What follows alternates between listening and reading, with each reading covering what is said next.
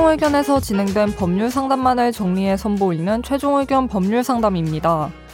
이번 상담은 2019년 7월 5일 최종 의견 183회에 방송되었습니다. 단기 월세로 계약한 세입자가 두 달 동안 월세를 미납해 찾아가 봤더니 집은 사람이 살 수 없는 상태가 되어 있었고 세입자는 번호를 바꾸고 도주했습니다. 손해를 배상받고 세입자를 처벌할 수 있는 방법이 있을까요? 오늘 최종 의견 법률 상담에서는 재물손괴죄 형사처벌에 대해 이야기 나눕니다. 최종 의견의 사연을 보내주세요. 법률 상담해드립니다.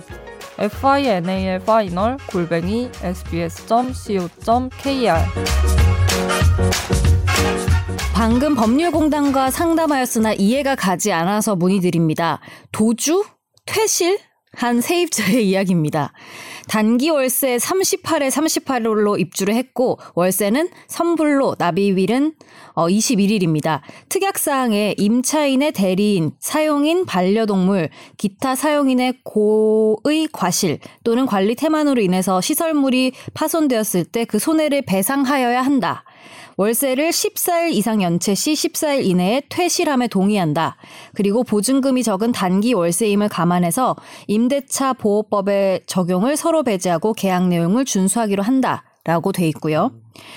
어, 이렇게 명시가 돼 있고 도시가스비가 미납돼서 연락을 드리니 조치하겠다 한 게 5월 3일이었습니다. 그 뒤 법원에서 서류 송달을 받으셔야 하는 게 있어서 연락드리고 문자를 했으나 안 받고 번호가 바뀌었다고 문자만 왔습니다. 문을 두드렸지만 반응도 없고 혹시 애완동물을 키우다가 동물을 죽여놓고 도망간 게 아닌가 하는 생각도 들었습니다. 이후 두 달 동안 월세가 미납된 사항으로 경찰 입회하에 개문을 했는데요.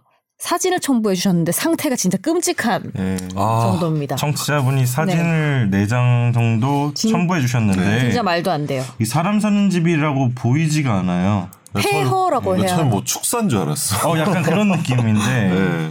어쨌든 네.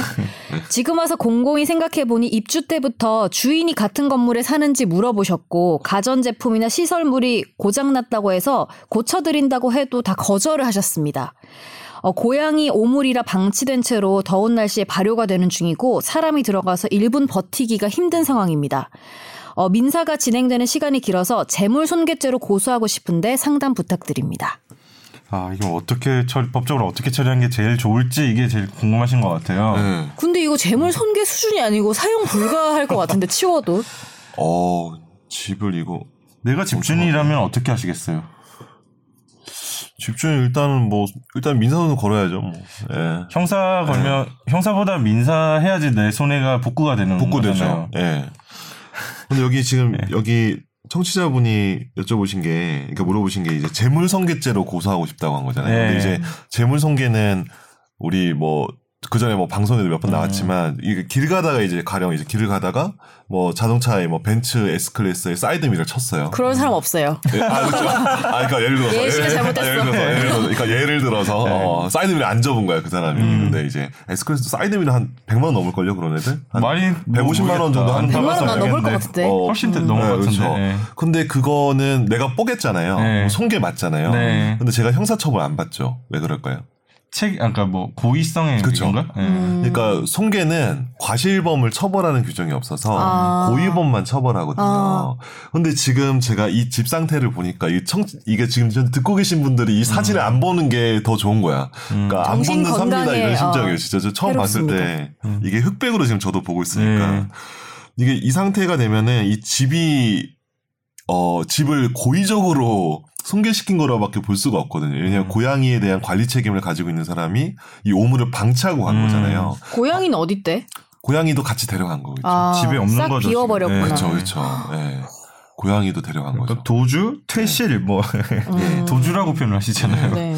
그렇게 되면 이 방 자체에 뭐 여러 가지 기물들도 있고 방 자체도 있고 음. 지금 이거는 손괴가 충분히 해당할 것 같다. 그리고 고의성도 인정될 것 같아서 벌금이 나오겠다.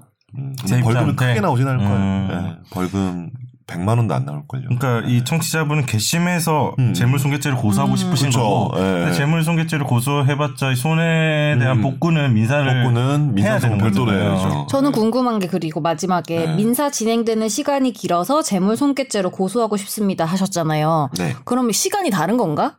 민사랑 형사랑 형사하고서도 길어지면은 막 6개월 이것도 길어질 뭐 수 이상 있을 걸리는데. 예.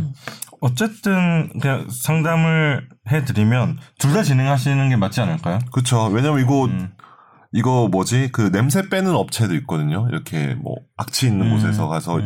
이거 비용 많이 들 거예요. 이거 처- 쓰레기 치우고 이러면은 그래도 한 150만 원 그러니까 다시 사용 같은데? 가능한 상태로 네. 만드는 것 자체가 그렇죠. 음, 도배 새로 해야 되죠. 장판 다 바꿔야 되죠. 기물 다 새로 사야 되죠. 이거 일단은 법률구조공단에 먼저 상담을 하셨다고 했는데 네. 그뭐 법률구조공단에서의 어떤 그 구조 요건 그러니까 뭐뭐 이렇게 차상이잖아 뭐 이런 음. 요건들이 있어요. 그런 요건에 해당하면은 무료로 소송할 수 있는데 이게 집주인이시니까 좀 그건 좀 어려울 것 같고 제가 네. 봤을 때는 뭐 민사 소송을 일단은 제기하셔서 음. 돈을 받고 형사 고소하면 좋은 거는 음. 어 소재 파악이 되게 좀 빠르거든요. 아 네, 민사보다는. 민사가 음. 시간이 걸리는데 네. 형사 같이 해버리면 좀 네. 둘다 시너지 효과가 그렇죠, 그렇죠. 발휘될 수 있다. 그러니까, 이- 그러니까 수사관들 경찰 수사하면은 그 기본적으로 수사관들이 바로 전화하니까 음. 전화번호 걸고 음. 소재 탐지하고 하니까 소재 파악해가지고 일단은 대면하는 것 자체는 형사 절차 좀 빠를 수 있죠. 네. 그래서 왜냐 면 민사는 또 소송에도 안 나오기도 하거든요. 음. 근데 형사는 막 안 나오면은 체포하기도 하고 그러니까 가급 잘 나오거든요. 음. 그래서 그렇게 좀 대면하고 좀 해결하시는 게 좋지 않을까 형사 고소를 음. 해서 일단 나오면은 자기도 어느 정도 들은 게 있으니까 음. 돈 들고 오겠죠 합의 보려고 음. 그때 음. 좀 적당히 음. 합의 보시는 게 좋지 않을까 싶습니다.